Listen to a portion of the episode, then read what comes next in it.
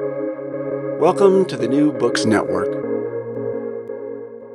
Hello there. Welcome to today's New Books in Education, one of the podcast channels in New Books Network. This is your host, Pengfei Zhao, speaking to you from Gainesville, Florida. Today, I will be talking with Caroline Heinrich, Jennifer Darling-Aduana, and Annalee Good on their new book, Equity and Equality in Digital Learning, Realizing the Promise in K-12 Education. Well, we all know the COVID 19 pandemic has profoundly changed the landscape of K 12 education in our society. Since last March, many states closed their physical schools and shifted to remote education. The massive shift is historic and unprecedented. Until now, well, we are hopefully seeing the light at the end of the tunnel in our battle against the coronavirus millions and millions of students are still learning at home via online learning platforms. It is also because of this shift that digital learning all of a sudden has drawn attention from not only educators, but also general public, from families to policymakers. Over the past months, we have seen concerted efforts to invest in digital learning and improve the required infrastructure. In spite of this unexpected yet very much welcomed attention from the society at large, digital learning and teaching as a field has existed for a long time. Experts in this field have been documenting and exploring the best practice and required policy supports. Today, I am going to talk with three researchers who have been working in this field for a long time. Caroline Heinrich from Vanderbilt University, Jennifer Darling-Aduana from the Georgia State University, and Annalee Good from the University of Wisconsin-Madison. They just published their new book with Harvard Education Press titled Equity and Equality in Digital Learning, Realizing the Promise in K-12 Education. The book systematically studies the implementation and best practice of using digital tools to reduce inequalities in educational opportunities and improve student outcomes. Although the book was out right before the start of the pandemic, the lessons, best practice, and insights they highlighted in their book have so much to offer for educators policymakers, and families to navigate a teaching and learning landscape during and after the pandemic. All right, now let's turn to Caroline, Jennifer, and Annalee. Hello, Caroline, Jennifer, and Annalee. Welcome to New Books in Education. Thank you. So glad to be here. Yeah, thank you for joining us. Um, uh, and also, congratulations on publishing such a wonderful book. It's very informative. Thanks, really appreciate it. Yeah, um, just to get us started, would you like to uh, briefly introduce yourself to our audience?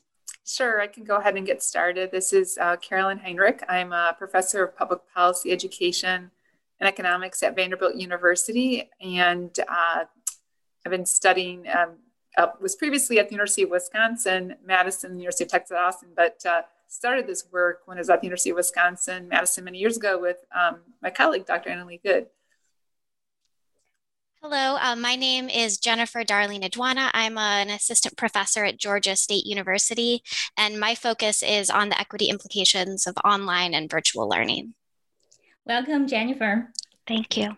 Mm-hmm. And welcome, Caroline and Annalee. Thank you. I'm uh, Annalee Good, and I am a researcher and evaluator at the Wisconsin Center for Education Research at the University of Wisconsin Madison. Well, thank you. Um, and how did you come together to work on this project? We want to hear some of the behind the scenes stories first.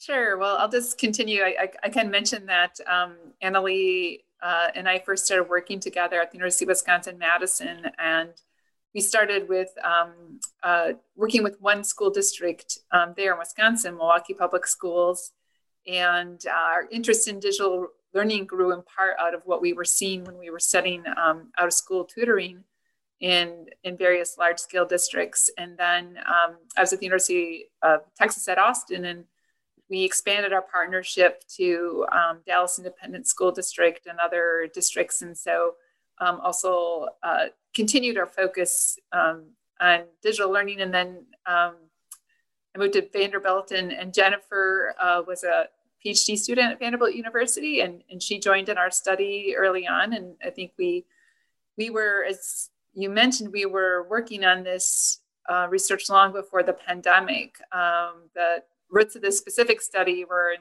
um, where we really honed in on looking at the uh, implementation and impact of, of digital learning in about 2014. And so it's been a, a work that was developing over five years. Well, that's um, that's really a long uh, time commitment. And indeed, uh, we would love to hear your thoughts about, you know, the pandemic, whether the pandemic is a game changer for your field or, or like any of the new stories. But, um, you know, before that, I just want to share that I'm also an educator and a researcher myself. So I even teach online courses for years. But before reading your book, I was not quite aware of how much coordinated and systemic efforts educators need to put in in order to make you know quality uh, digital learning for their students. So reading this book really changed my mind, my understanding on this issue. And um, I don't know. I mean, maybe we can get started with um, what is the book about, and uh, even you know something like what is digital learning and how digital learning has been implemented in the American public schools? So um, I'm going to just, I, I'm going to say a little bit and I'm going to hand off to my colleagues too. So one of the things we, we do in our book is we look at how digital learning is implemented at different levels. And so we're, we're looking at, for example, when, um, you know, of course, we have some programs at the national level to encourage and support digital learning and the infrastructure, such as internet. And then um, states often make decisions about things. For example, you may have heard of states discussing one to one laptop initiatives for the states. And then local educational agencies also um, make decisions about you know what types of digital tools they want to bring onto their campuses um, and then schools also have to make decisions about how to um, use uh, leverage technologies capacities for the ways in which their student bodies uh, need them. And so we we in our book we look at each of these levels decision making about you know for example like i said what tools do you choose? How do you integrate them all the way down to the classroom and so we look at each of these levels and then dive deep into the classroom experience and even into the tools themselves which um, annalee and jennifer have done a particularly interesting deep dive into recently. So, so Jennifer and Annalee, would you like to uh, chime in and share your thoughts on this? Absolutely. I can talk about um, some of the deeper dives we've done into the curriculum. And so um, we, we started by looking sort of big picture at policy level implementation at the state, at the district, um, even at sort of the, the district or um, like school level. And we realized more and more just how much sort of these predominantly for-profit vendors were really shaping the educational experiences of students um, that were interacting with their programs. And so a lot of our more recent work has looked at uh, what exactly the content is that's being taught, um, how instructors are, who are predominantly hired by the for-profit companies, are sort of shaping that experience and are or are not personalizing content for students. Um, and so a lot of our ongoing work is looking at um, uh, things like the level of authenticity. Are we actually able to encourage higher order thinking or real world relevance? And what does that look like in an online space? Uh, and then moving further into what does cultural relevance and responsivity look like online? And how can we create environments that are able to provide that on a larger scale, provide what we know to lead to higher quality instructional environments for students? Um, and what that looks like when you're not just administering it through uh, a school setting or, or with an individual teacher, but having to partner with and work with these larger technology based companies to develop the resources to support that type of learning. Well, thanks. Um, Annalee, anything you would like to add? Um, yeah, thank you. I was just going to add to the thinking about like we, we do think broadly about what digital tools are. So, in thinking about that, it's um, in, on a school level that can include um, actual hardware, so one-to-one devices, Padlets, tablets, um, or and or the software that's used to support instructional uh, spaces that use digital tools. It's also the internet connectivity. So, in thinking kind of broadly about what digital tools are, then thinking also about the different spaces pedagogically that that, that uh, lives in. So, it can be the curriculum, it can be part of the instruction, it can be part of the assessment process. So, I think we, one of the things that we appreciated about the opportunity to kind of go broadly and deeply into this work is to look at all these different ways that digital tools play out in a classroom.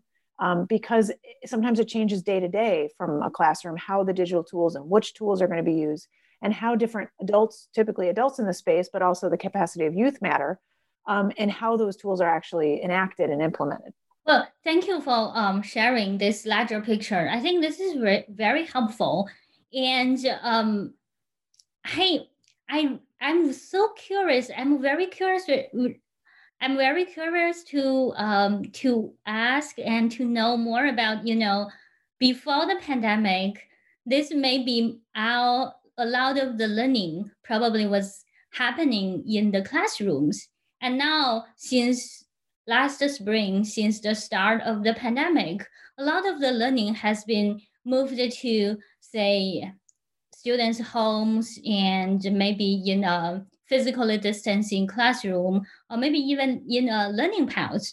So what does that mean to digital learning? So one of the things that we, because an advantage we had in our study, because we did look at um, study digital learning, as Annalee mentioned, a variety of tools um, over time, is we were actually able to see, for example, how um, the federal E-rate expenditures on improving the internet um, was changing the quality of the experience in the classroom for those using digital tools. So, for example, one of the things we tracked in our study was looking at how um, time lost due to technology problems like a lost internet connection or an inability of a student to log into their device or um, some other challenge. There's always, if you've ever taught with technology, um, no matter how uh, you know much support you have on your campus, things go wrong, right? And so we had measured. Yep. I um, mean, I'm as a parent, I I kind of experience that on a day to day level. yeah, and and we even experience it in the classroom in our own teaching, and, and so. Um, but one of the things we saw was in part due to some of those investments, and as well as um, you know districts learning over time to you know what it takes to support digital learning in the classroom and on campus, we saw things improving. So there was, you know, less time off task um, because of, you know, technology disruptions, and and we had measured that that you know that type of time was directly correlated with how students were learning with the technology on in their outcomes. But what happened in the pandemic, of course, right? So all those improvements were kind of campus based, right? And then during the pandemic, um, as you mentioned, many children were learning from their homes. And so now you had circumstances all over again where um, there, the access to technology wasn't equitable. And we also saw, you know, for example, when we were doing our observations, our study, you know, did was based on both classroom observations as well as large data analysis of actual micro interactions of students with technologies. We used both quantitative and qualitative methods. But what we had seen in our observations, for example, if someone was learning from home, let's say with the online tutor, if someone else in the home was also using the bandwidth or there was noise in the background or other you know activities happening it was much harder for those students to concentrate and focus and to have you know consistent instructional time. So all those things that we were making improvements on um, over time we saw you're kind of starting over when now you have students spread in. So you can think of homes as you know mini classrooms with differing access to technology and supports in the home right? I mean the other thing we learned from our study was how important instructor in the classroom was and instructor helpers um, to facilitating consistent use of technology for learning. And that's not guaranteed in the home either, that you're going to have people capable of assisting the students with the technology. So I'm, I'm so um, curious about how this pandemic could change the whole field of your, like of the digital learning field. Is it like a game changer or is it still, uh, have you been seeing some of the new manifestations of the old old issues? That's a great question. Um, so I would argue that despite some notable differences, um, that a lot of the main findings of what we were seeing translate. They just might look a little bit differently. Um, so, like Carolyn was talking about, sort of expanding infrastructure, we've seen that uh, speed up at, a, at an incredibly uh, faster pace, expanding broadband infrastructure, um, access to technology devices at homes, things like that. Um, but those continue to be barriers and continue to be areas that we need to continue moving forward. Um, the other thing that that we saw through our work is that online and virtual and digital learning based courses work really well for some students sometimes. And I think that we're seeing that um, on an even larger scale right now. That because of the infrastructure investments that have already been made, I could imagine that virtual learning will continue at a larger scale. It might just be one course for a particular student. There might be more students opting into an entirely virtual learning experience, but there's going to be some students for whom um, this is uh, a really powerful powerful tool to meet their individual learning needs. Conversely, there are some students that aren't being well served by this model. Um, and one of the things that we observed in our work with um, the two school districts we worked with was that sometimes allocating instruction for some students to a virtual space might allow the teacher to better meet the needs of other students face to face. So this can happen in a school setting. For instance, um, maybe some students are doing practice or enrichment activities online, and the teacher can work on uh, remediation or other types of intervention with students who can really benefit from that face to face instruction. But we also saw this on uh, the scale of like students being assigned to a fully online course, and that could reduce class sizes and allow the teacher to focus more on students who are, are in that face to face instructional environment in a way that they couldn't when they were serving maybe twice as many students. Um, and so I think that the opportunity for virtual learning to be part of a bigger picture of personalizing students' uh, uh, learning experiences maybe has um, uh, be, been made clear and some of the infrastructure to implement that has been um, developed and invested in sooner because of covid but a lot of those same patterns um, we're seeing we saw pre-covid and I think that once the pandemic area of crisis schooling has ended, we'll continue to see sort of on a larger scale moving forward.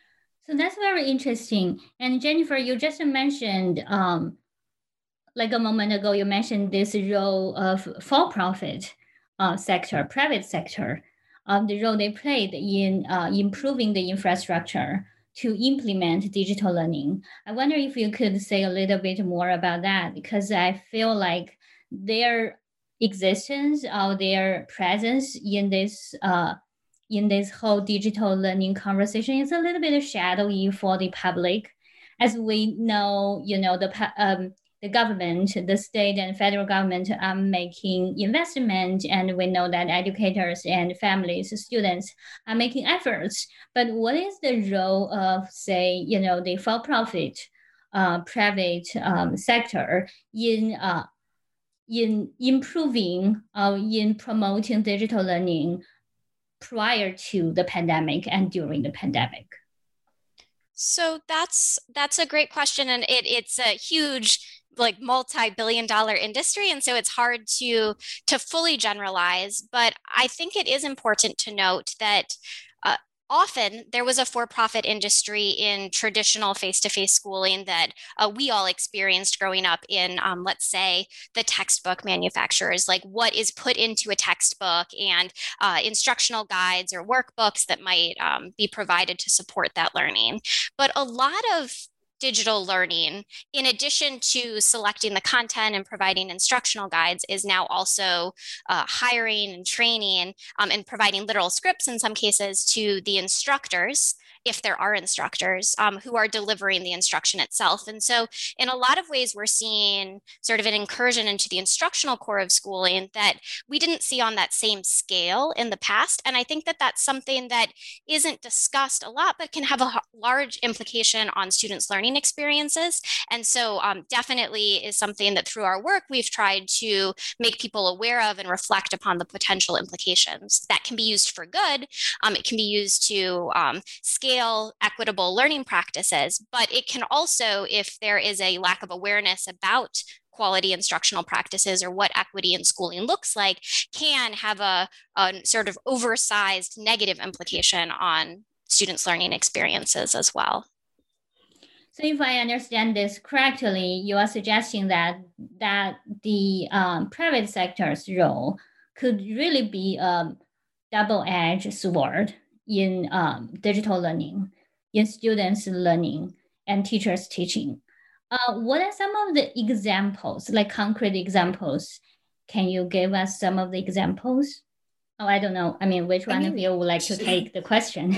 sure. I mean, we can we can talk about that. And Annalee, I know has has written on this wrote on this issue more broadly too, and I'm sure she will want to chime in a little bit. But I mean, so you know, it's the private sector, as as Jennifer was saying, has long had a role in um, developing content, right, for um, for students to use, uh, whether it's textbooks and you know when when you go to digital form, right, it's it's sometimes content as as Jennifer was describing plus the tool, right, and so um, you know one of the things that we we learned through our study is that you know when when technology developers create a particular type of tool, whether it's a tablet with embedded, um, you know, uh, applications or platforms that can access a- applications, or it's a, you know, other kind of one-to-one device or an online instructional program like Jennifer was describing too.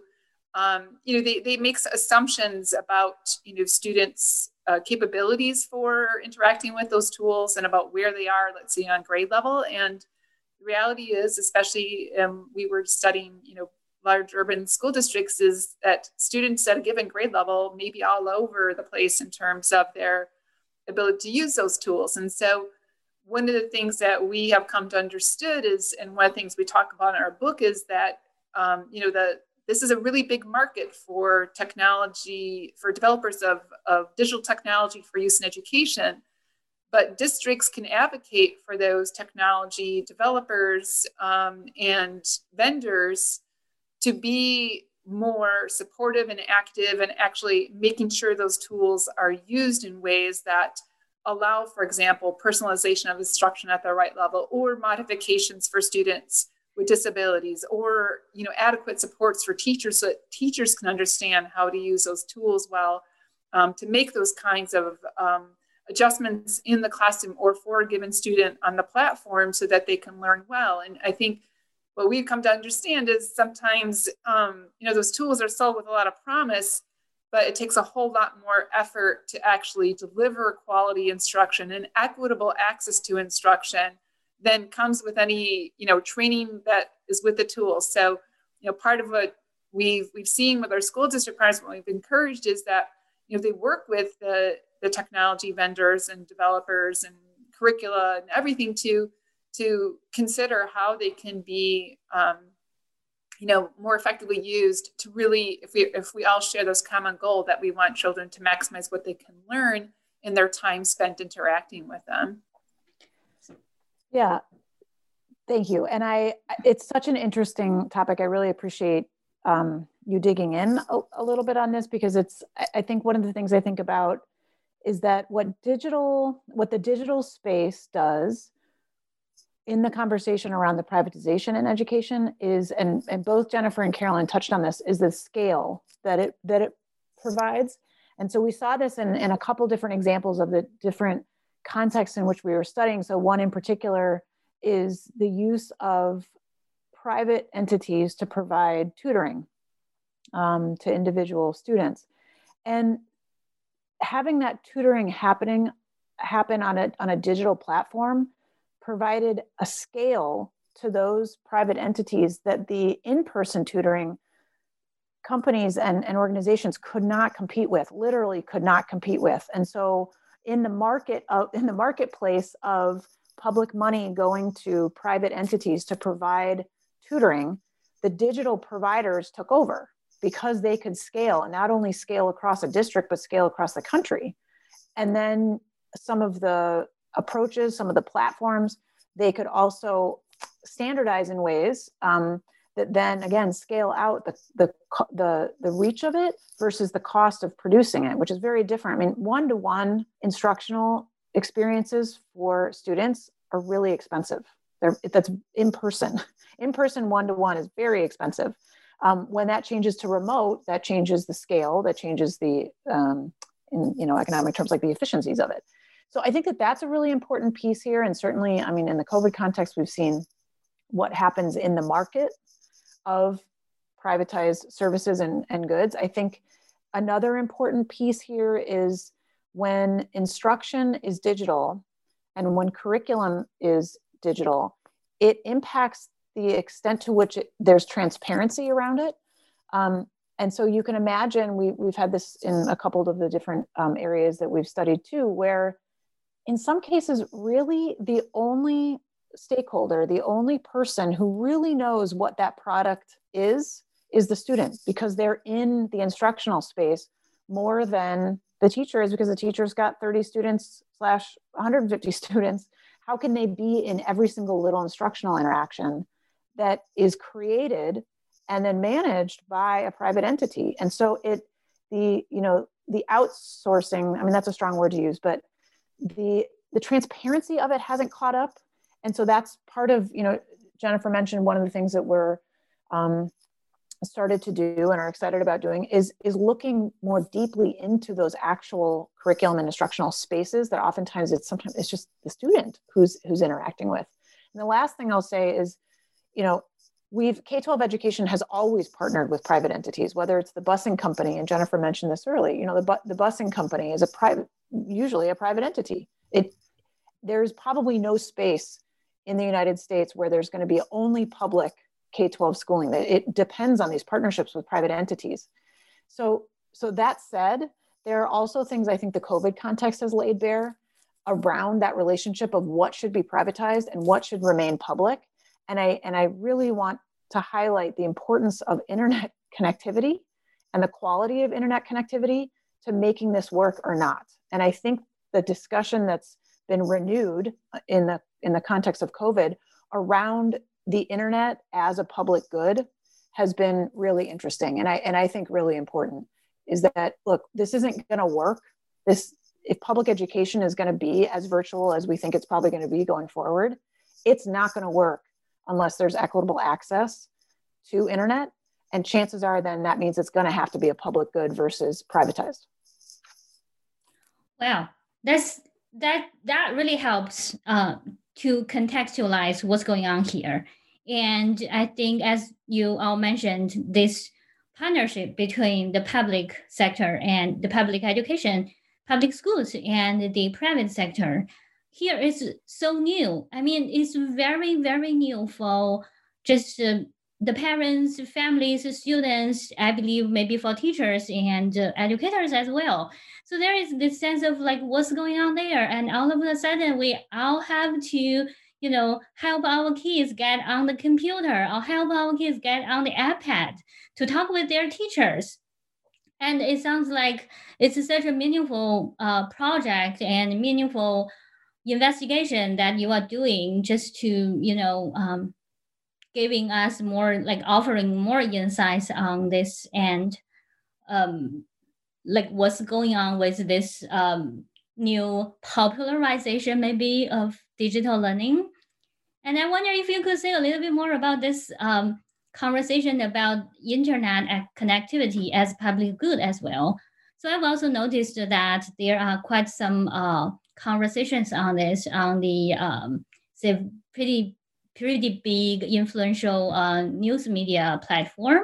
And I wonder, so what are some of the rationale of why there was this revival of the conversation in the pandemic?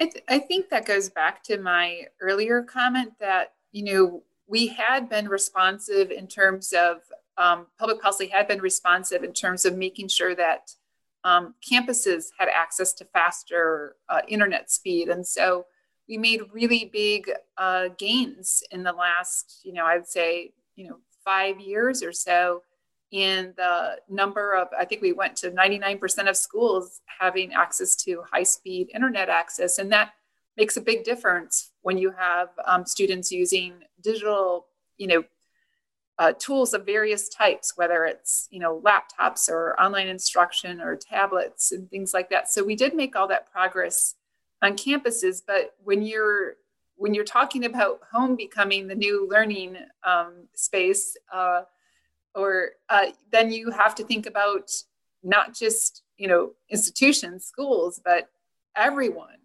everyone having access, and that's a much bigger you know challenge. Uh, you know, for example, we've long known that it's been more difficult in rural areas to get um, you know high-speed internet access and that's where i think you're seeing now more policy attention to that i know in our own state tennessee our governor has announced investments in that and you know and, and so there may for example if if you have been in a rural area there may be some options but they may be very expensive and they may be not very high speed. And so you just don't have the scale there um, driving, um, you know, the um, private private providers into, um, you know, networking everybody. But so that has come. I mean, there, there definitely have been public investments over time as well in just generally expanding um, internet access. But obviously, we learned through this pandemic uh, when when we had to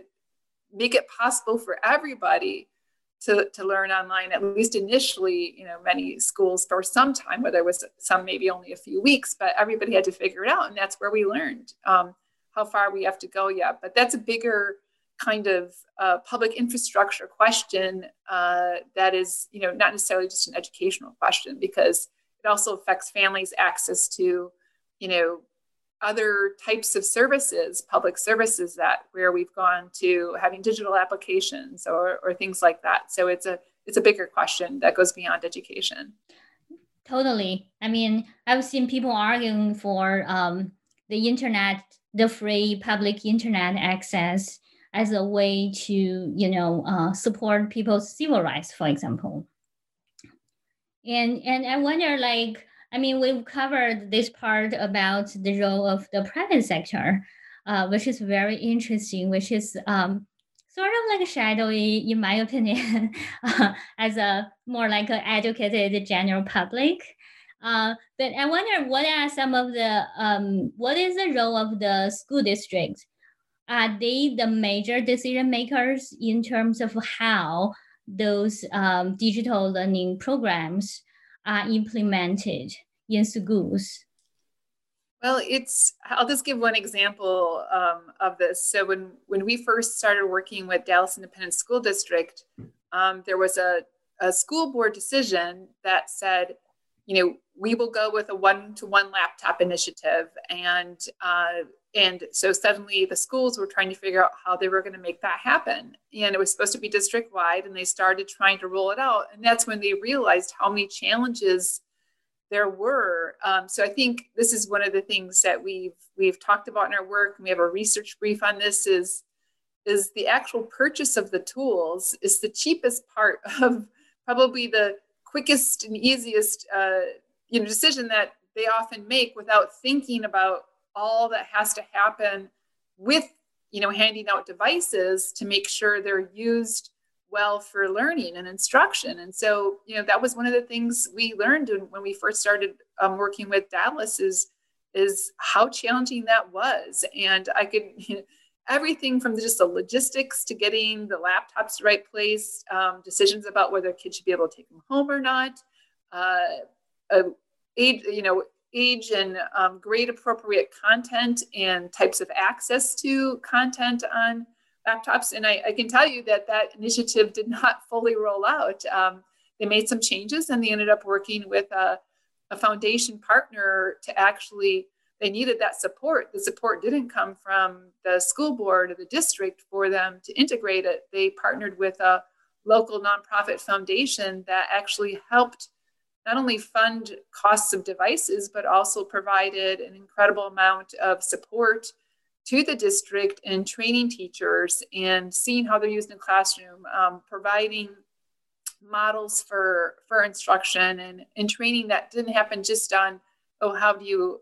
unlock this device and hand it out but on what what is you know a good integration and of of whatever type of device it is in the classroom learning for that grade. And so that was one of the things we studied in our observations. And we worked closely with dallas and with the foundation partner to try and understand you know what was working and what was not working in the different strategies they were trying to integrate those tools well. But i think that's one of the things we saw is, is people think that oh the biggest decision is about buying the device. And and actually there's so much more that follows that it takes so much more work.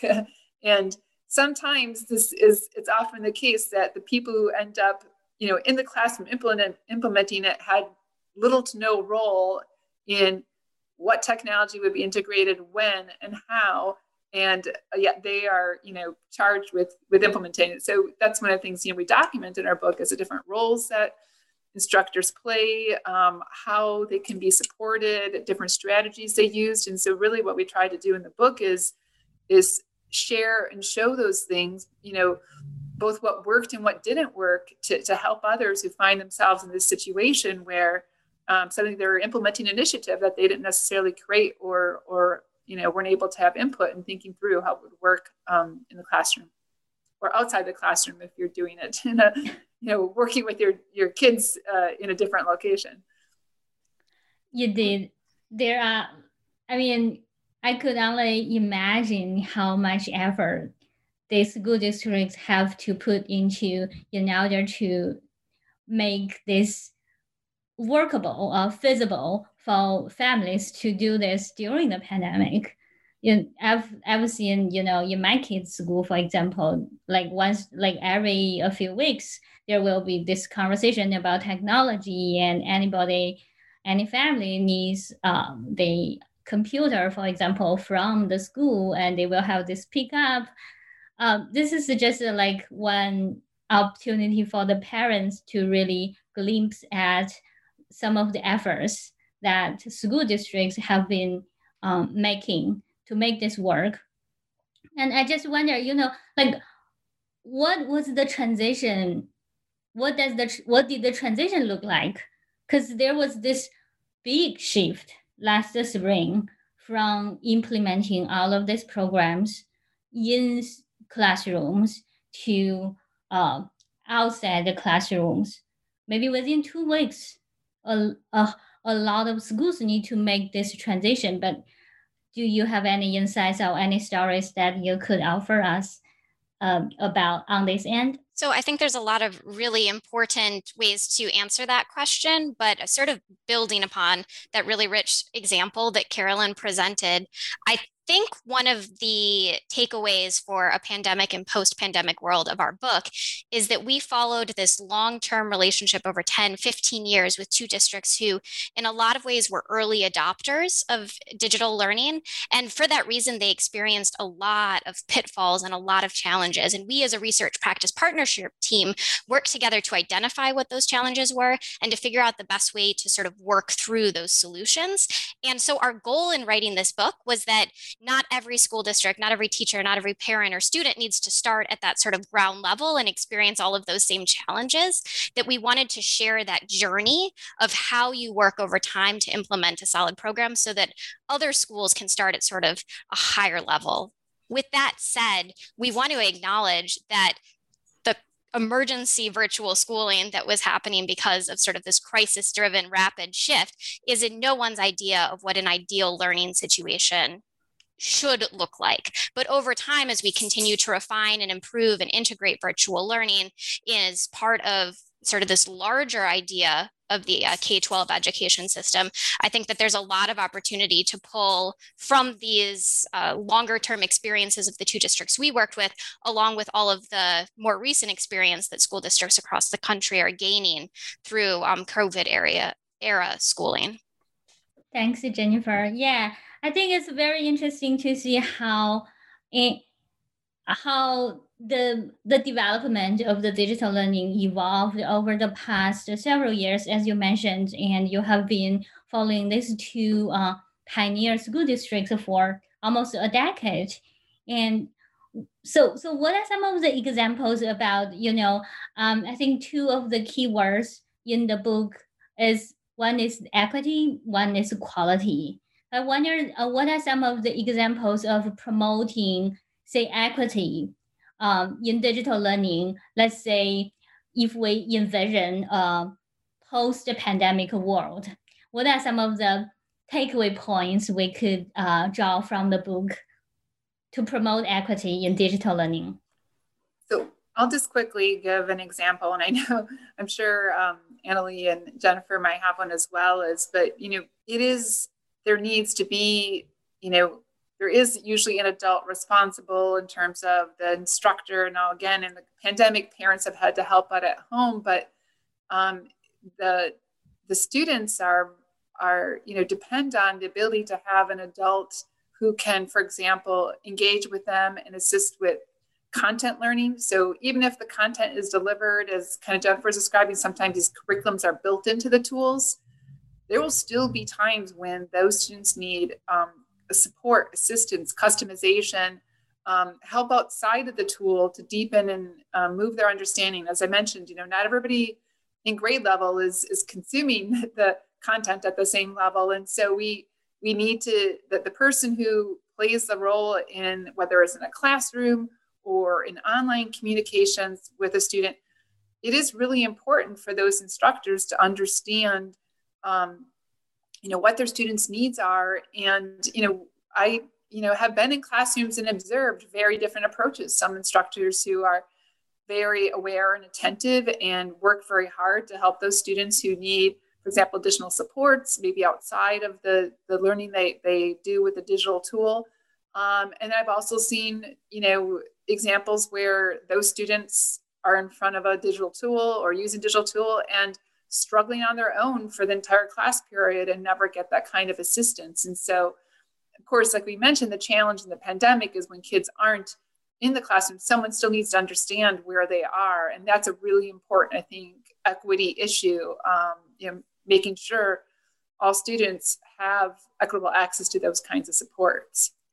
Yeah, so I really appreciate that description because I think it gets at a lot of the nuances of what do we mean when we say equity.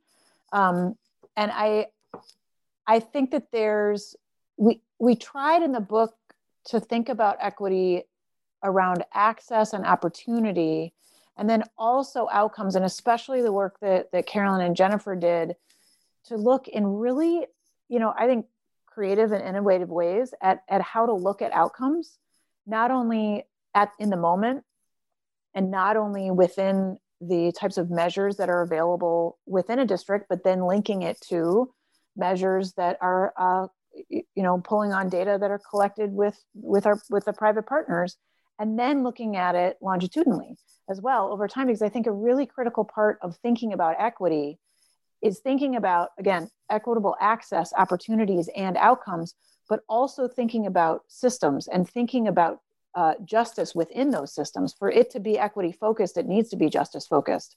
Um, and that I, I really appreciate the way that Carolyn and Jennifer think about looking at outcomes because it's towards understanding these systems level impacts of something like digital learning. So, for example, not only looking at you know, credit recovery in the moment for that 11th grader that just took algebra, but also looking at graduation rates, also looking at post secondary attainment, and eventually also looking at where where do those patterns play out in in the workforce so and these are systems level questions um, that have implications then for what are we expecting of virtual learning what are we expecting of digital learning in the role that we think education is supposed to, to play. So I, I want to highlight that. And I really, again, appreciate that, that being part of a mixed methods team where the where the, the quantitative approach to understanding outcomes is nuanced and is equity focused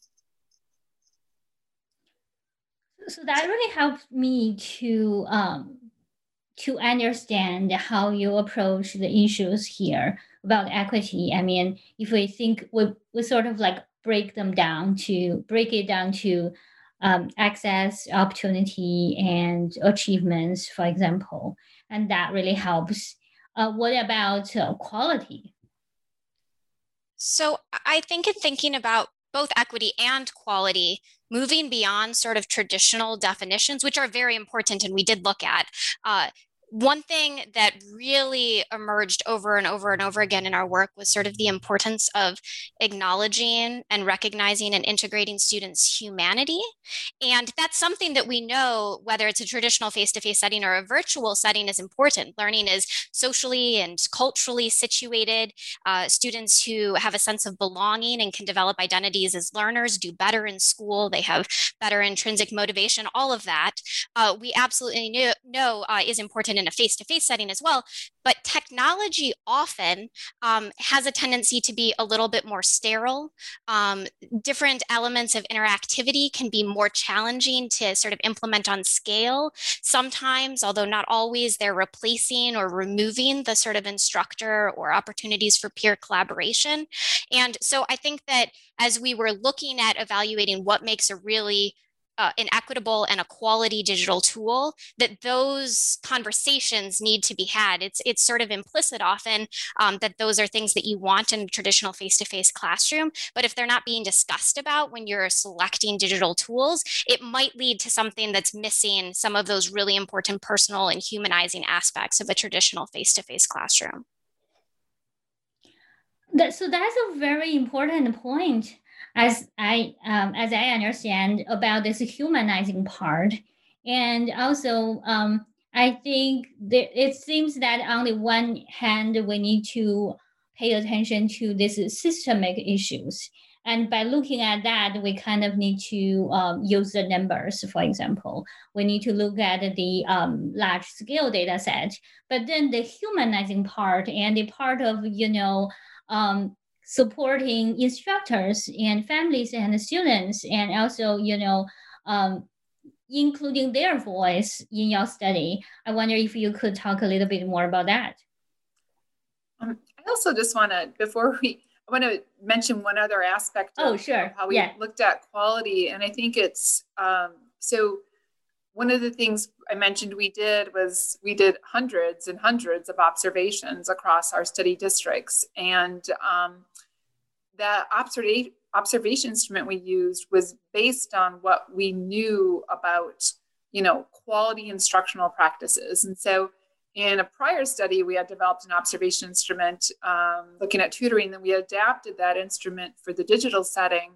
But, you know, in addition to things like uh, you know looking at the actual content and jennifer mentioned some aspects of, of content in, in our discussion today already that, that we were interested in but also looking at how the instructor and student are interacting. So the instructor's engagement the student's engagement as well as their interactions between instructor and the digital tool and the student. Um, also students what we called um, you know how responsible the student was using the, the, the tool as well in terms of you know were they were they using it for the appropriate things? One of the things we learned is that you know students given a tool with lots of capacities can sometimes use it for things that you know weren't intended to be part of the learning um, process. And so um, we did have an observation instrument which we documented over many many observations and we were able to look at you know patterns in in student use um, and you know what, what we were documenting in the classrooms. And that was a, a real fascinating aspect of it. And I think, you know, the, the human part of it comes in there too, right? Because like we were mentioning, um, you know, how engaged the instructor is with the students in there, how engaged the student is. And that depends on on, on how the tool is being used, how it's integrated in the classroom. I mean, if you just stick a student in front of a computer and let the computer drive the instruction, you can imagine how long they're going to stay engaged versus, you know, other ways that we saw um, sometimes instructors using really we you know we saw wonderful exemplars of instructors having students learn with each other using the tool um, you know integrating um, games as way of learning and also having you know a mix of of whole you know whole group learning and part, you know, peer-to-peer learning and uh, you know, a mix of, of both the tool and other classroom activities. So there are lots of ways that um, you know the, the instructional quality can be really exceptional. And then we saw plenty of ways in which it, you know, without those kinds of supports and engagement and strategies employed, um, it could be a not at all engaging um, process for students, no matter how many capacities the tool has. Well, so that's very helpful in understanding this um, engagement and instructors and the students' role in this whole picture. And it seems that, you know, it attests to really how much it is needed for us to have a not only a big picture, uh, a systemic understanding of this very new digital learning, but also the we need to zoom in to look at how it works really for students and families. And, and I could imagine, you know, for a book like this, offering this very um, comprehensive picture of the field, it, it must have like different types of audience. So I wonder if you could say a little bit more about what are uh, who who are the intended audience of your book, and what are some of the best ways to use the book? Sure, I can talk a little bit about that. That's and that I appreciate how you um, framed to that question. So we hope that everyone would find this book useful and interesting. um, we really did try to think about different levels of implementation and implementors and practitioners in this and, and really when we were writing the book talked a lot about um, kind of the, the zooming in zooming out of the classroom level and then the district level and then the state policy level and hoping that that there are insights coming out of the book and patterns that come out of the book and and really literally um, recommendations coming out of the book along those different levels. We really do hope that that um, educators, policymakers, decision makers along all those levels see parts of themselves in in the book, um, and that can see ways that they can inform the work that they do um, out of the book. So the audience, um, we we do we did want to write it in a way that that people could come in and out of parts of the book um, and and be useful, but also that it there's an arc to it um, and that it tells a story throughout you know throughout lots of different case examples and lots of different types of thinking about data and thinking about um, interaction with digital tools. Um, and and we do you know throughout the process and then after the process we've really also tried to create additional um, pieces or products out of the book as well um, tr- you know really trying to work on blogs or op-eds or you know pieces that will get elements of the book out to different audiences. Because again back to that equity question you, know it's about it's about informing practice it's about changing practice um, but it's also about hopefully uh, impacting the systems around that either constrain or facilitate the kind of practices that we would like to see or the kinds of access that we would like to see so we, we really do hope that there is a, a policy and a systems level audience for this as well Anything you'd like to add, Jennifer and uh, Carolyn? Annalee um, sort of said this, but I can make sure it's stated explicitly that our editor was incredibly helpful at guiding us to make sort of each chapter so it could stand on its own and it could speak to a specific audience. And so one chapter is focusing on these policy level decisions and sort of leverage points. Another one focuses on more school level decisions or teacher level decisions or like looking specifically at, at the student outcomes and experiences.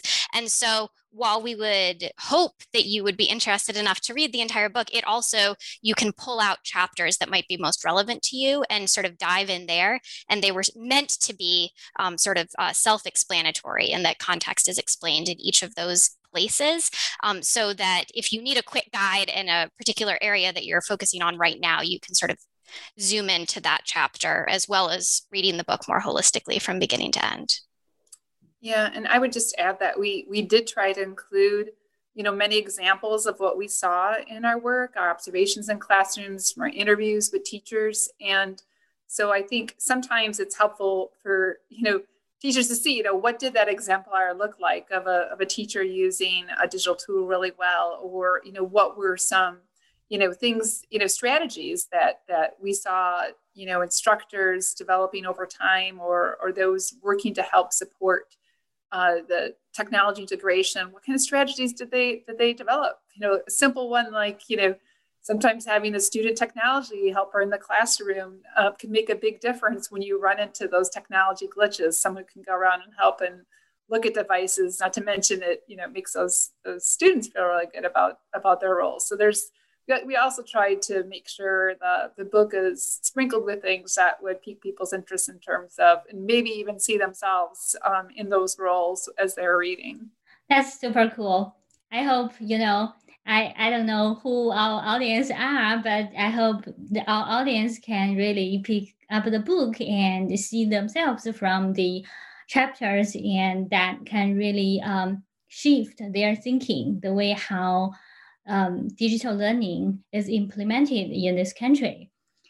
So that has been very um, interesting and helpful to have this conversation with all of you. And as we sort of like wrap up our conversation, I would like to ask what you are doing right now. What what's what's your current project? Are you still collaborating, or you have your own individual project taking off?